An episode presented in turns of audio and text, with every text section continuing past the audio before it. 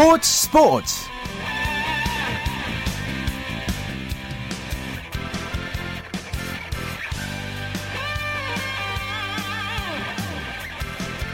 여러분 안녕하십니까? 오늘부터 주말 스포츠 스포츠 진행을 맡은 아나운서 오승원입니다.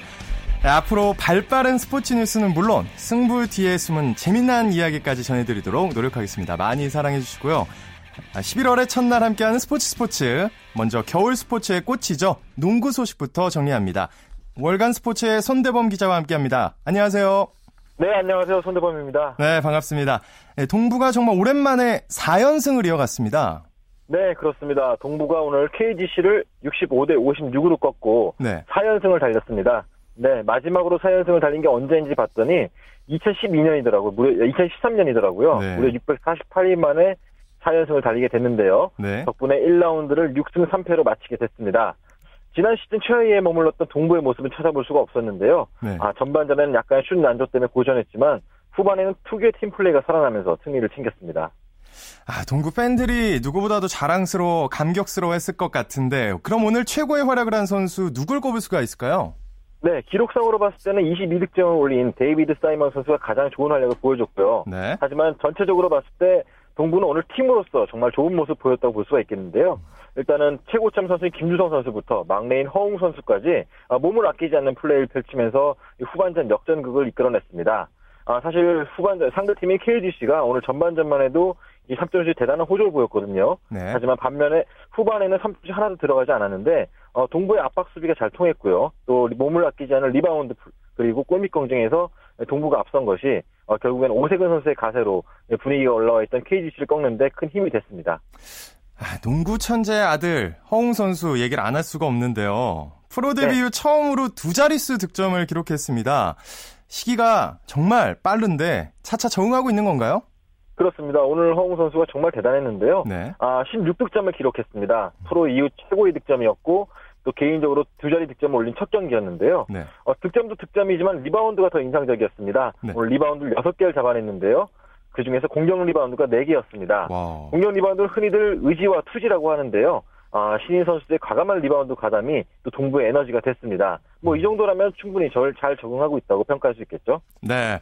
자, 그리고 문경은 감독이 이끄는 서울 SK 고양 오리온스에게 설욕전에 성공했습니다. 그렇습니다. SK가 79대 67로 고양 오리온스를 꺾고 3연승을 달렸습니다. 아, 오리온스는 1라운드에서 SK를 꺾은 적이 있는데요. 하지만 이번 경기에서는 SK가 승자가 됐습니다. 오리온스 같은 경우는 8연승 이후에 2연패에 빠지게 됐는데요. 아, 그 원동력 중 하나는 바로 SK의 고른 활약이라 볼 수 있겠습니다. 네. 특히 오늘 SK 새 식구라고 할 새 식구인 이 박청철 선수가 좋은 활약을 보여줬는데요. 어, LG에서 트레이드한 이후 첫 경기에서 13득점을 기록하면서 SK 분위기를 잘 이끌어줬고요. 네. 반면에 오리온스 같은 경우는 1쿼터에 9점에 그치는 공격에서 좀 약간 빈약한 모습을 보이면서 어, 음. 출발을 안 좋게 시작한 것이 확인이 됐습니다. 네, 그리고 또 2m 6cm의 센터 코트니 심스가 돌아온 게 또 주효했다고요. 그렇습니다. 오늘 SK 나이츠가 14, 아, 14득점 12리바운드를 기록한 코트니 심스로부터 큰 도움을 받았는데요. 아, 덕분에 선수들 모두 본연의 역할에 돌아갈 수가 있었습니다. 심스 선수가 개막전을 치른 이후에 그동안 쭉 결장을 해왔거든요. 네. 그 사이에 좀 에런 헤인즈라든지 국내 선수들이 한 발 더 뛰면서 약간 좀 체력적으로 힘이 붙인 모습 보여줬는데 어, 심스가 돌아온 이후에는 골 밑에서 다양한 전술이 또 생기게 됐고요. 또 선수들 역시 어, 체력적인 부담 없이 좋은 경기를 펼칠 수 있게 됐습니다. 네, 그리고 또 조용하게 자기 몫을 다해준 선수도 있습니다. 올해 SK 유니폼을 입은 박형철 선수도요. 제 몫을 아주 톡톡히 했죠. 그렇습니다. 아, 최근에 LG 정성수 선수가 트레이드돼서 이제 SK를 합류하게 됐는데요. 아, 그동안은 LG에서는 역시 가드진이 너무 많다 보니까 뛸 기회를 못 찾았거든요. 하지만 뭐 SK 선수로 출전해서 아, 그동안에 못뛴그 한을 다 풀듯이 어, 득점이면 득점, 수비면 수비 아주 좋은 모습 보여줬습니다. 네. 문경훈 감독은 인터뷰에서 박청철 선수의 재발견이 오늘 가장 큰 수확이라고 했었는데요. 어, 그 정도로 상대 가드티, 대한 수비 물론이고 또 오리온스가 가장 좋아하는 2대2 플레이라든지 그런 콤비 플레이를 잘 막아내면서 어, 팀의 수훈 선수를 올라섰습니다. 재발견이 됐으니까 앞으로 꾸준히 활약해줬으면 좋겠습니다. 자, 그럼 네. 우리가 놓치지 말아야 될 여자 농구도 시작이 됐습니다. 개막전의 승자 누군가요? 네, 오늘 KB스타스와 KDB 생명의 경기로 2014-2015 시즌 여자 프로농구 시작이 됐는데요. 네. 어, KB스타스가 우리 KDB 생명을 70대 61로 꺾으면서 아주 쾌조의 출발을 보였습니다. 자, 오늘 경기는 이 청주 아이유라고 불리는 홍아라 선수의 활약이었는 대단했는데요.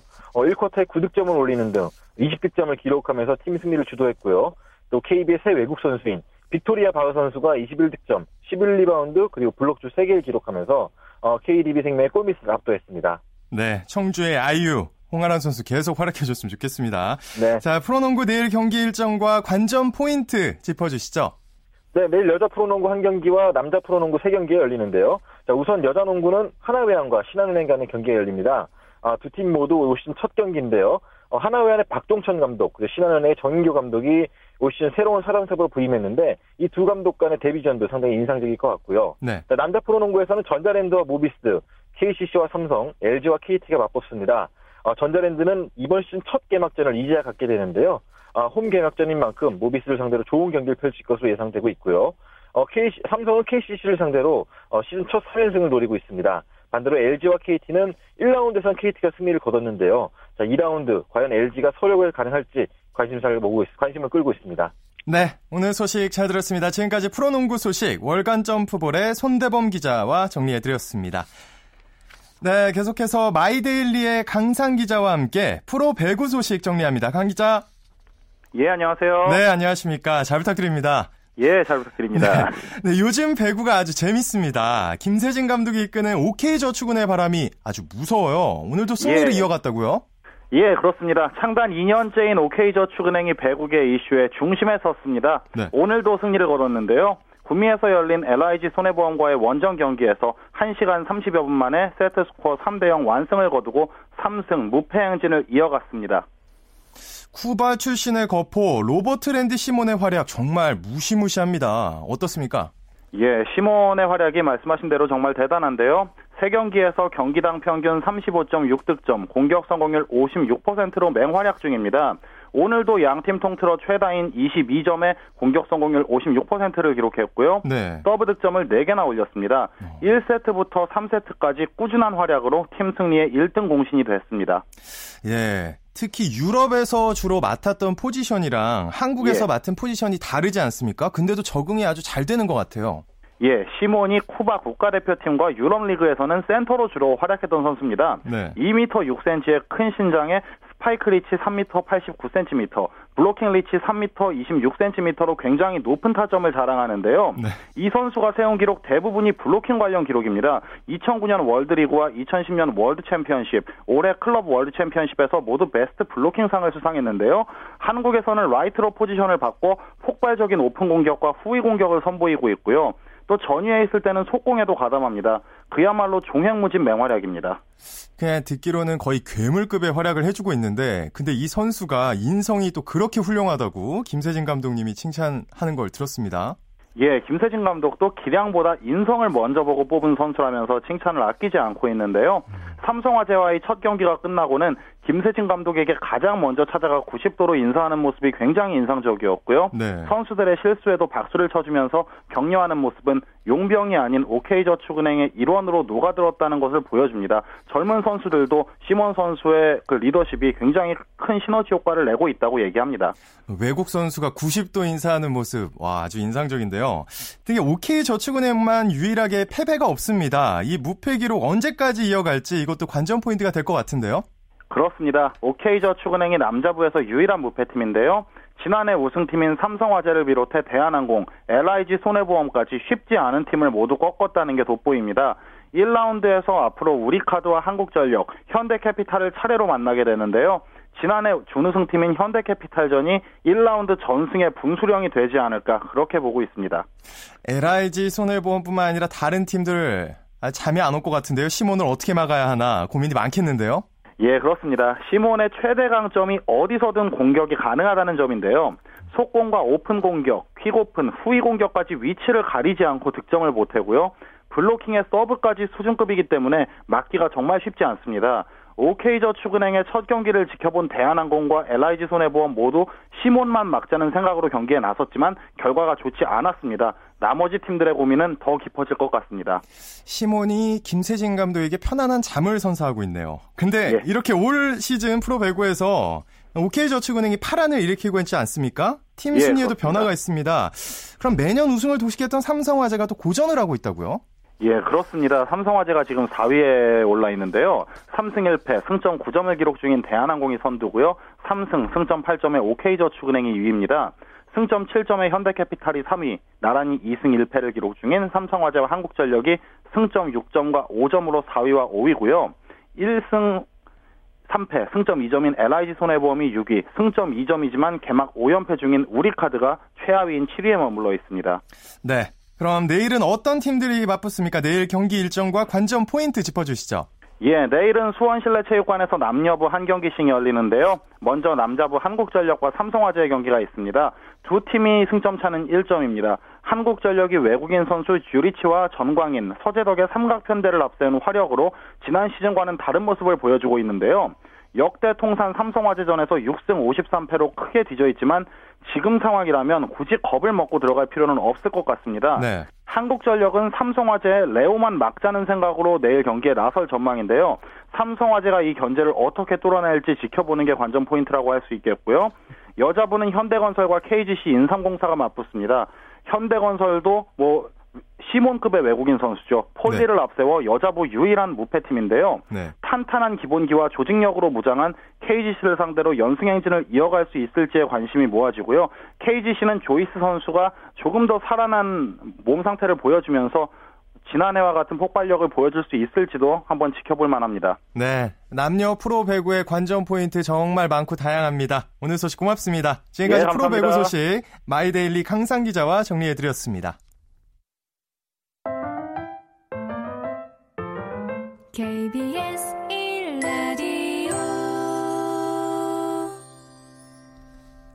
이번에는 국내외 축구 소식 정리합니다. 베스트 11 손병하 기자와 함께합니다. 손 기자 안녕하세요. 네, 안녕하세요.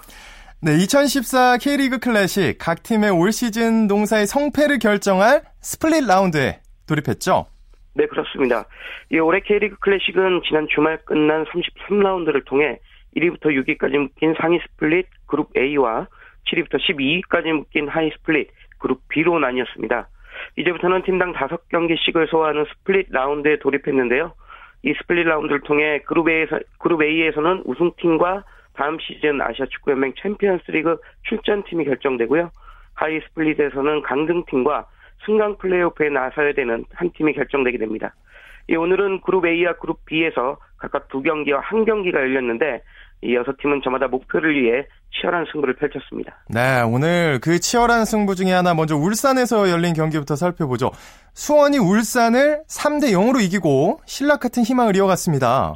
네, 맞습니다. 오늘 오후 4시 울산 문수 경기장에서 열린 경기에서 원정팀 수원이 홈팀 울산을 3대 0으로 대파하고 리그 우승을 위한 희망을 이어갔습니다. 수원은 오늘 경기에서 후반 11분에 나온 울산 이재원 선수의 자책골로 1대 0으로 앞서 나갔고 후반 25분 산토스, 후반 41분 이상호 선수의 릴레이 골에 힘입어 울산을 3대 0으로 꺾었습니다. 이로써 수원은 승점 3점을 보태며 올 시즌 승점을 61점으로 늘렸고요.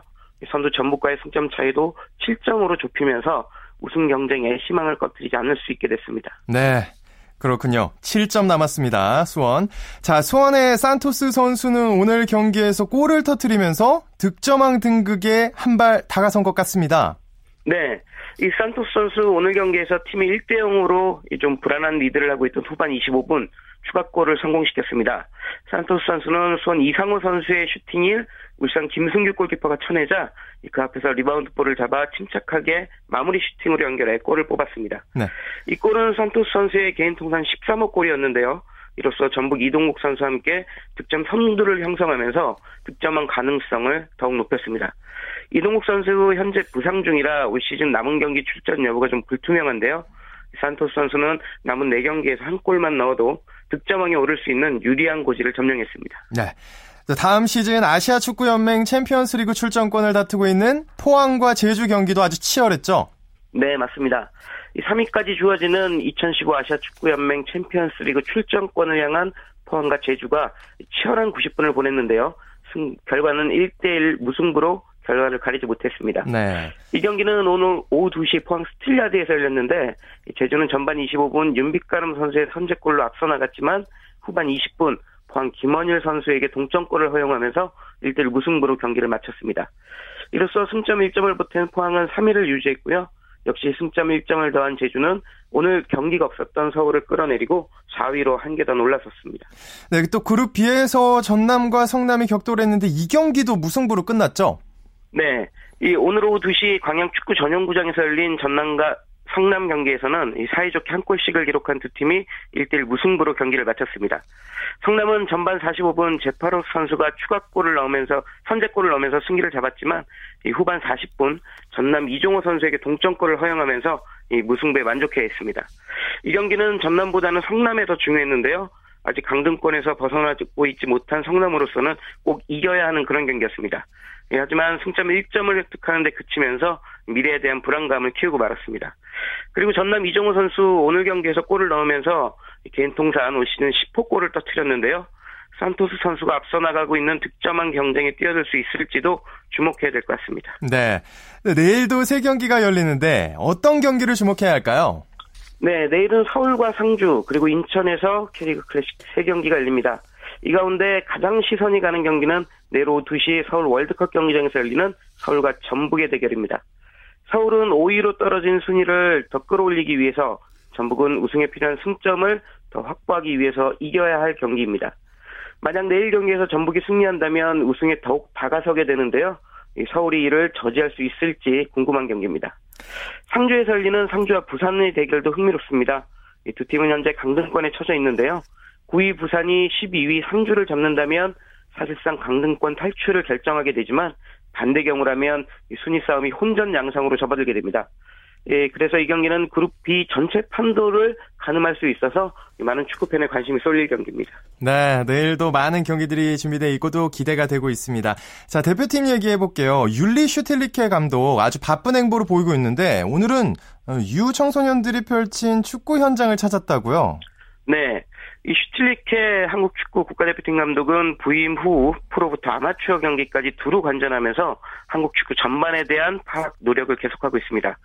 오늘은 인천에서 열린 2014 인천국제공항 유청소년 클럽축구 챔피언십 이 현장을 방문했는데요. 한국 축구의 미래 꿈나무들의 경기를 직접 관전하는 열성을 보였습니다. 슈틸리케 감독은 이 자리에서 프로축구는 아마축구 없이 존재할 수 없다 이렇게 말했는데 음. 이 유청소년 축구에 많은 투자를 해야 프로축구와 대표팀도 발전할 수 있다고 밝혔습니다. 이 아울러 축구를 즐겨야 한다는 메시지도 전하면서 이날 경기에 참가한 어린 축구 꿈나무들을 격려했습니다. 네, 그렇군요. 자, 슈틸리케 감독 다음 주 월요일에는 A 대표팀 명단을 발표하죠. 네, 이 슈틸리케 감독은 월요일인 11월 3일 오전 10시 대한축구협회가 있는 축구회관에서 11월 A매치에 참가할 A대표팀 선수 명단을 발표합니다. 이번 A매치는 11월 14일 요르단, 11월 18일 이란 등 두 차례 중동 원정으로 열리는데요. 슈틸리케 감독은 이번 A매치 2연전에 나설 선수들을 직접 발표하면서 그 의의 등을 설명할 예정입니다. 이번 명단은 슈틸리케 감독 부임 후 두 번째인데 첫 번째인 1기 명단보다 감독의 의중과 색깔이 많이 반영됐을 것이라는 점에서 관심을 모으고 있습니다. 네, 또 중동 축구를 상대해야 되는 우리 대표팀 정말 좋은 선수들 뽑아서 잘 경기 준비했으면 좋겠습니다. 또 유럽 축구 얘기 짧게 해보게요. 짧게 해보겠습니다. 오늘 새벽에 이청용 선수가 아주 오랜만에 골 소식을 전했고요. 네, 그렇습니다. 이청용 선수가 드디어 시즌 첫 골을 터트리며 비상했습니다. 이청용 선수는 우리 시간으로 오늘 새벽에 열린 잉글랜드 프로축구 2부 리그죠. 이 챔피언십 경기에서 노리치 시티를 상대로 시즌 첫 골을 뽑아냈습니다. 이청용 선수 팀이 0대1로 뒤지던 후반 41분 페널티 박스 정면에서 때린 오른발 슈팅으로 상대 골망을 흔들었습니다. 비록 팀은 1대2로 패했지만 터지지 않아 답답했던 시즌 첫 골을 기록했다는 점에서 남은 시즌에 대한 전망을 밝게 만들었습니다. 네. 또 오늘 밤에도 유럽에서 활약하는 우리 선수들 경기가 많이 열리죠? 네. 먼저 오늘 밤 11시 30분에는 독일 분데스리가의 레버쿠젠에서 활약하고 있는 손흥민 선수의 경기가 시작하고요. 같은 시간에는 마인츠 공오에 속한 구자철 선수의 경기도 시작합니다. 오늘 밤 자정에는 잉글랜드에서 뛰고 있는 우리 선수들 경기가 동시에 열립니다. 먼저 최근 두 경기에서 선발 출장하면서 새로운 기회 잡기에 성공한 퀸즈파크 레인저스의 윤석영 선수는 첼시를 상대하고요. 네. 이 스완지 시티에서 좋은 모습 보이고 있는 기성용 선수는 에버턴을 상대로 경기합니다. 이 두 경기 중에서는 특히 윤석영 선수의 경기가 관심을 끌고 있는데요. 최근 가파른 상승세를 보이고 있는 윤석영 선수가 리그 1위를 질주하고 있는 첼시를 상대로 어떤 경기력을 발휘할지 기대, 기대 가 모이고 있습니다. 네, 게리 네빌 전 그 맨체스터 유나이티드 선수가 윤석영 선수를 본인보다 잘한다고 칭찬하지 않았습니까? 네. 정말 그 모습 계속 보여줬으면 좋겠습니다. 네. 오늘 소식 고맙습니다. 지금까지 네. 국내외 축구 소식 베스트 11 손병아 기자와 전해드렸습니다. 자, 이어서 프로야구 소식 정리합니다. 한국 프로야구의 절대 강자는 누구일까? 이제 다 왔습니다. 한국 시리즈만 남겨놓고 있는데요. 오센의 윤세호 기자와 미리 전망해 보겠습니다. 윤 기자 안녕하세요. 네, 안녕하세요. 드디어 한국 시리즈 상대가 가려졌습니다. 삼성 대 넥센, 넥센 대 삼성의 한국 시리즈가 다음 주 화요일에 시작하죠? 네, 오는 4일이죠. 대구구장에서 삼성과 넥센의 한국 시리즈 1차전이 열립니다. 어, 이에 앞서 3일 월요일에는 또 미디어 데이가 열리는데요. 음, 일단 한국 시리즈는 7전 4선승제로 이제 이뤄지고요. 네. 2차전까지는 대구, 3, 4차전은 목동, 그리고 5차전부터 7차전까지는 잠실구장에서 열립니다. 삼성의 4연패냐, 아니면 넥센의 창단 후 첫 우승이냐, 전문가들은 어느 쪽에 무게를 더 두나요? 네, 아무래도 통합 4연패를 노리는 삼성인 만큼 삼성의 우승을 좀 더 점치지 않을까 싶었는데 네. 의외로 넥센의 우세를 점치는 전문가들이 많았습니다. 어, 삼성이 지금까지 뭐 정규 시즌이 끝나고 나서 약 2주 정도를 쉬었잖아요. 네. 그만큼 경기 감각에 있어서는 넥센이 우세라는 그런 전망이 나오고 있는데요. 특히 넥센이 플레이오프 2차전까지는 좀 타격감이 떨어졌었는데 3차전부터 상승하기 시작했거든요. 네. 그만큼 어, 막강 두 팀 다 타선이 좋지만 경기 감각이 있어서 넥슨이 조금 더 유리하지 않나 이런 전망이 나오고 있습니다. 제가 어제 넥센 대 LG의 경기를 경, 그 경기장에 가서 직접 봤는데요. 넥센 타력이 정말 무시무시하더라고요. 근데 그렇습니다. 네. 네, 그렇습니다. 사실 뭐 넥센 타력 같은 경우에는 어, 프로야구 33년 역사 안에서도 정말 손꼽힐 만큼 정말 엄청나거든요. 네. 네 특히 뭐 강정호, 박병호 선수 둘은 어, 둘이서만 지금 홈런을 뭐 거의 100개 가까이 지금 정규 시즌에는 음, 쳤거든요. 네. 그만큼 어, 삼성 입장에서는 박병호, 강정호 선수의 봉쇄를 얼마나 하느냐가 정말 중요할 것 같습니다. 네, 두 팀 다 이제 공격력은 그런 막강한데 단기전은 역시 큰 것 한 방이 중요하지 않습니까? 그렇습니다. 뭐 음, 사실 뭐 정규 시즌에 아무리 잘했다고 해도 예. 스포츠 시즌 그리고 특히 한국 시즌 같은 무대에서는 어, 집중 견제를 당하기 마련이고 그만큼 뭐 정규 시즌보다 못한 활약을 할 확률도 굉장히 높거든요. 네. 어 일단 중심 타 양팀 중심 타선을 보면은 뭐 삼성은 최태인, 최영우, 박성민, 이승엽 선수가 넥센은 유한준, 박병호, 강정호, 김민성 선수가 네, 3번 타선부터 6번 타선에 주로 배치가 됐는데요. 어 그냥 단순히 기록만 놓고 보면은 넥센이 3번에서 6번 타선까지 124홈런을 치면서 삼성의 104홈런보다 좀 더 많은 홈런을 때려냈습니다. 네. 어 하지만 어, 한국 시리즈 같은 큰 무대에서는 이 런 중심 선수 외에 다른 선수, 어, 플레이오프 1차전만 봐도 대타 윤성민 선수가 결승 트레 홈런을 치면서 넥슨이 정말 중요한 선승을 따냈잖아요. 네. 그만큼 어, 중심 선수 외에 다른 하위 타선에 자리한 선수가 한 방을 쳐, 주는 팀이 보다 좀 유리하게 한국 시리즈 우승에 다가갈 것 같습니다. 네. 자, 그러면 또 마운드가 든든해야 하는데 삼성보다는 넥센이 마운드가 약간 약하지 않을까요? 네, 아무래도 가용 자원에 있어서 삼성이 좀 더 풍부한 편입니다. 선발 투수만 놓고 봐도 삼성은 여유 있게 5선발 체제를 구축하고 있는데요. 반면에 넥센은 지금 선발 투수가 부족하기 때문에 플레이오프에서도 3선발 체제로 들어갔거든요. 어, 영경혁 감독이 플레이오프 후에도 한국 시리즈에서도 역시 3인 선발 로테이션을 가동할 거라고 얘기를 했습니다. 어, 아무래도 뭐 넥센은 소사, 베네켄, 오재영 선수에게 정말 큰 부담을 지금 지우고 있는데요. 어, 아무래도 어, 넥센은 불펜에서도 선, 어, 선발진과 마찬가지로 조상우, 한현희, 손승락 선수의 비중이 절대적입니다. 어, 양의 사, 삼성인지 질의 넥센인지 음, 이런 대결이 마운드 대결이 펼쳐질 것 같습니다. 자, 무엇보다도 1차전이 중요할 것 같은데 양팀 한국 시리즈 1차전 선발은 누구를 올릴까요? 어, 아직 발표는 안 됐는데요. 음, 지금 상황에서 예상하자면은 삼성은 벤데널크 선수를 올릴 확률이 높고요. 네. 어, 넥센 역시 또 소사 선수를 올릴 것 같습니다. 정말 뭐 150km를 가뿐히 찍는 강속 강속구 투수 간의 지금 대결이 될 것 같은데요. 그러네요. 어, 삼성은 일단 벤데노크 선수를 정상적으로 투입해서 아마 1차전에 투입하고 5차전에 또 투입할 확률이 높고요. 넥센은 플레이오프와 마찬가지로 소서 선수를 3일 휴식 후 계속 나오게 할 것 같습니다. 즉 소서 선수는 1차전, 4차전 그리고 7차전에 마운드 오를 것 같습니다. 자, 그런가 하면은 올 시즌을 마감한 다른 팀들은 팀 정비에 한창입니다. 이제 모든 구단 감독들이 정해졌고 새 감독 스타일대로 훈련도 하고 있고요. 코치진도 짜고 아주 바쁜데요. 특히 야구의 신 김성근 감독이 합류한 하나 이야기 좀 하죠. 김성근 감독이 훈련량을 줄이라고 했다고요? 잘못 들은 줄 알았습니다. 네, 사실 뭐 김성근 감독이 정말 지옥 훈련으로 정말 유명한 감독이잖아요. 네. 그만큼 음, 최근 4년 중에 3년을 최하위에 머물렀던 하나 선수들에게 그야말로 뭐 음, 엄청난 훈련량을 지시할 것 같았는데 네. 의외로 네, 지금 훈련량을 좀 줄이자 이런 얘기를 했다고 합니다. 네. 일단 김성훈 감독은 많은 훈련을 소화하려면은 기초 체력이 뒷받침이 돼야 되는데 지금 하나 선수들의 컨디션이 체력이 많이 떨어진 상태다 이런 상황으로 지금 판단한 것 같아요. 네. 그러면서 어 일단 훈련량을 많이 하기보다는 체력을 좀 늘려가지고 기초 체력을 늘려가지고 그 기초 체력을 늘린 후에 많은 훈련을 소화하자 이런 의도로 지금 훈련량을 좀 작게 가져 적게 가져가는 것 같고요. 네. 어 아무래도 뭐 지금 오키나와에서 훈련을 하고 있는데 김성훈 감독은 이번 오키나와 훈련은 그야말로 첫 단추로 생각을 하고 있고 향후 이제 뭐 스프링 캠프도 있고요. 그러니까 어 이번 마무리 캠프 그러니까 오키나와 마무리 훈련 같은 경우에는 선수들의 기초 체력을 만들고 어 스프링 캠프를 또 준비하는 그런 단계로 보고 있는 것 같습니다. 이제 기초 체력만 준비되면 더 무섭게 훈련을 하겠다 뭐 이렇게 들리는 것도 같은데요. 맞나요? 네, 아마 스프링 캠프에서는 정말 한화가 엄청난 지옥 훈련을 할 것 같고요. 네. 네. 지금 같은 경우에는 그 지옥 어 스프링 캠프를 준비하는 지옥 훈련을 준비하는 그런 첫 번째 과정이라 보면 될 것 같습니다. 네, 또 김성근 감독이 내년에 상대해야 할 팀 중에 6개 팀의 감독이 김성근 감독의 제자가 맡고 있는 팀들입니다. 제자들과의 경쟁에서 어떤 모습을 보일지 정말 궁금한데요.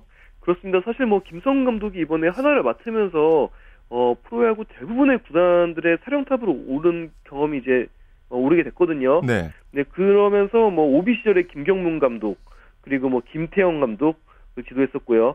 어, SK에서는 음, 아, 쌍방울에서 또 김기태 감독을 지도했었고 태평양에서는 양상문 감독을 지도했었고요. 삼성에서 또 류주일 감독을 했었고요. 네. 네, 그만큼 뭐 지금 대부분의 감독들이 다 김성 감독의 음, 지휘를 받으면서 지도를 받으면서 선수 생활을 했었습니다. 음, 참 재밌는 포인트가 아닐까 싶은데요. 네, 김성훈 감독도 음, 스스로 감독이지만 뭐 코치를 이제 감독으로 올리는 코치를 감독으로 키우는 그런 역할을 많이 했었는데 스승과 제자의 맞대결이 내년 또 어떻게 펼쳐질지도 굉장히 재미가 있을 것 같습니다. 네, 프로야구 한국 시리즈까지 이제 남겨두고 이제 거의 다 왔습니다. 아, 남은 한국 시리즈 정말 기대가 되고요. 오늘 소식 여기까지 듣겠습니다. 고맙습니다. 네, 고맙습니다. 네, 지금까지 야구 소식 오센의 윤세호 기자와 함께 했습니다. KBS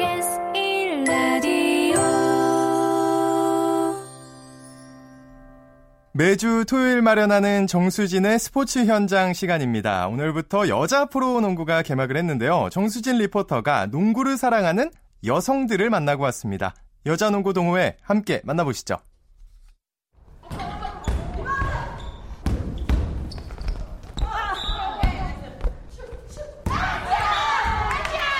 네, 오늘 여자 프로농구가 개막을 했는데요. 이에 못지않게 1년 365일 농구에 대한 열정이 가득한 여성들이 있어서 찾아와 봤습니다.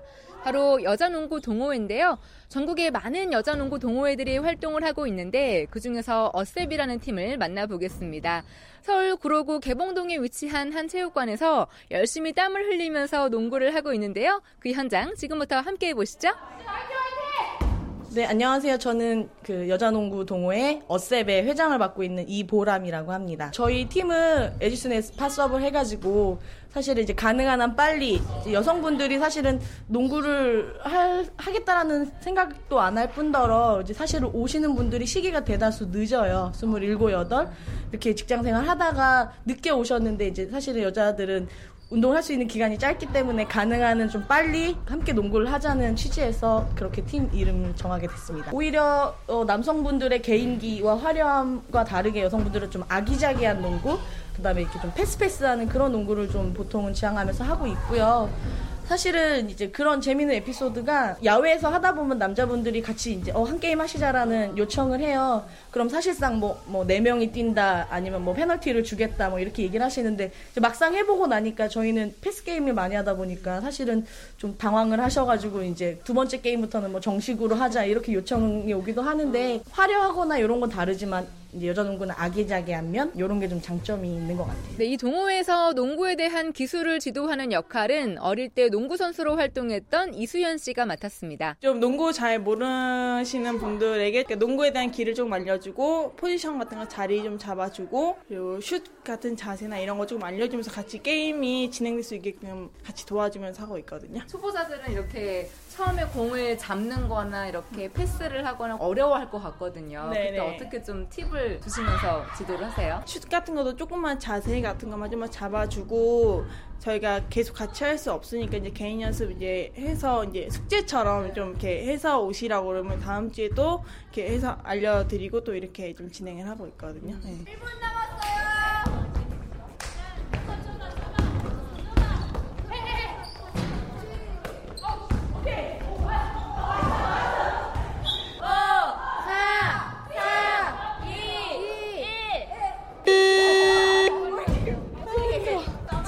한 10분 정도 뛰고 오신 건가요? 네. 어, 지금 숨이 막 차시는 것 같고 목도 마르고 그러는 것 같은데 어떤 느낌 드세요? 딱 운동 끝나면? 어, 일단은 음. 지금 같이 뛰고 있는 곳에서 제가 노장인격이라 한 쿼터 한 쿼터가 매우 힘들고요.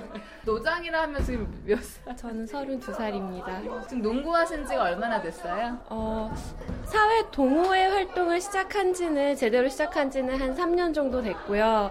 농구공을 처음 차, 잡은 거는 중학생 때.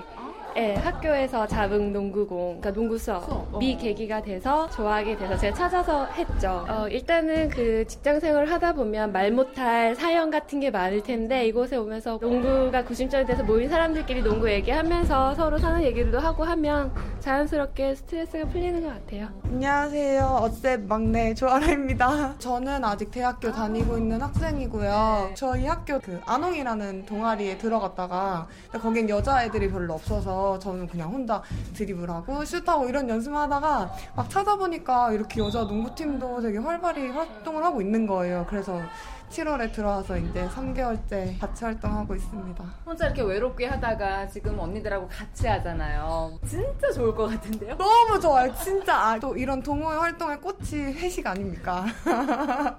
회식 진짜 재밌어요. 여자끼리 있으니까 진짜 재밌어요. 농구하면서 어떤 점이 좋은지 건강에 허벅지 특히 여기 엉덩이랑 허벅지 쪽에 승마살이라 해야 되나? 그런 게 있잖아요.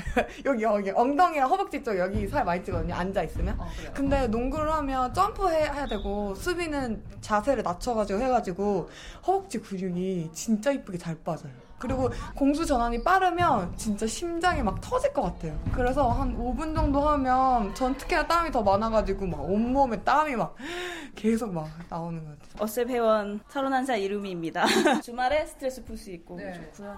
이게 운동이 되게 많이 되거든요, 농구가. 많이 뛰고 점프도 많이 하고 것 같아요. 이렇게 만나서 운동만 하는 것도 좋지만 그런 대회에 나가서 네. 뭔가 어떤 결과물을 네네네. 얻는 것도 참 좋을 것 네네네. 같거든요. 최근에도 3대3에서도 3등 해가지고 상금도 타고 5대5에서는 최근에 2등까지 하고 이렇게 했었죠. 대회 나가면 연습한 게 이게 성과가 나오니까 좋죠. 파이팅!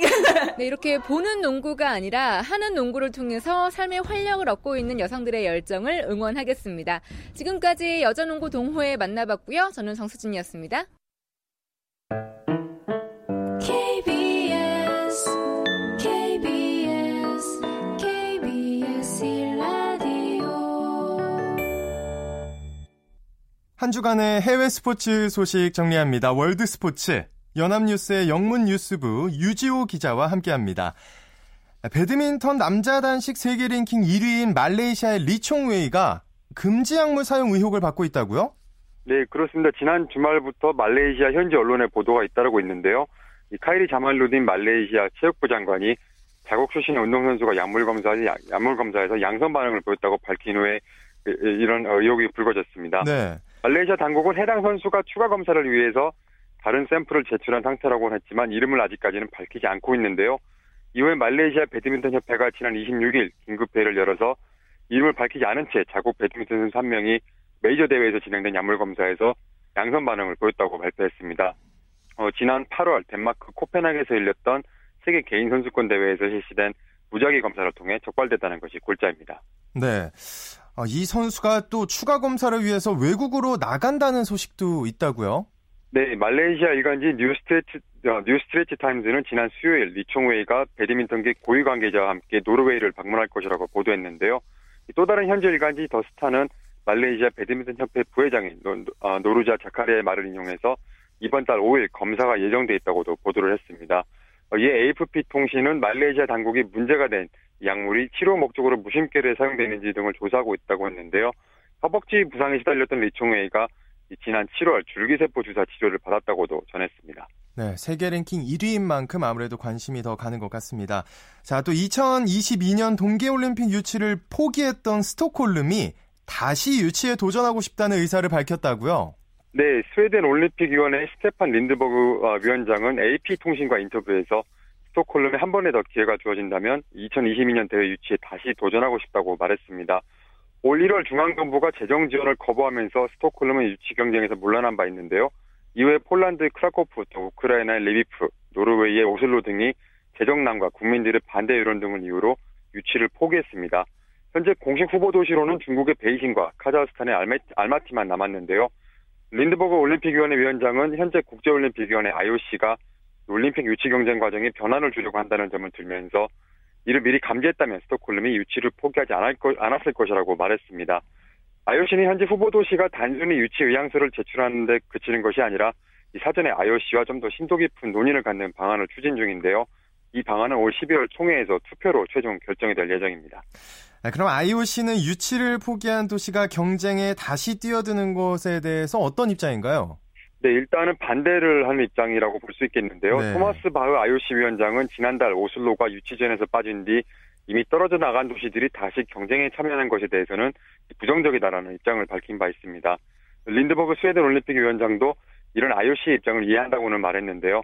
한편 또 크레이그 크레이그 리들 IOC 부위원장은 IOC의 새 올림픽 유치 경쟁 방식이 결정난 후에 스톡홀름이 재도전 의사를 밝히는 데는 제약이 없다고 말했지만 베이징 또 알마티와 경쟁을 하게 될 가능성은 그렇게 높지 않다고도 말했습니다. 2022년 동계올림픽 개최지는 내년 7월 말레이시아 쿠알라룸푸르에서 결정이 됩니다. 자, 한편 독일이 2024년 여름올림픽 유치에 나서겠다고 선언했다고요? 네, 독일은 베를린이나 함부르크가 2024년 올림픽 후보 도시로 나설 것이라고 밝혔는데요.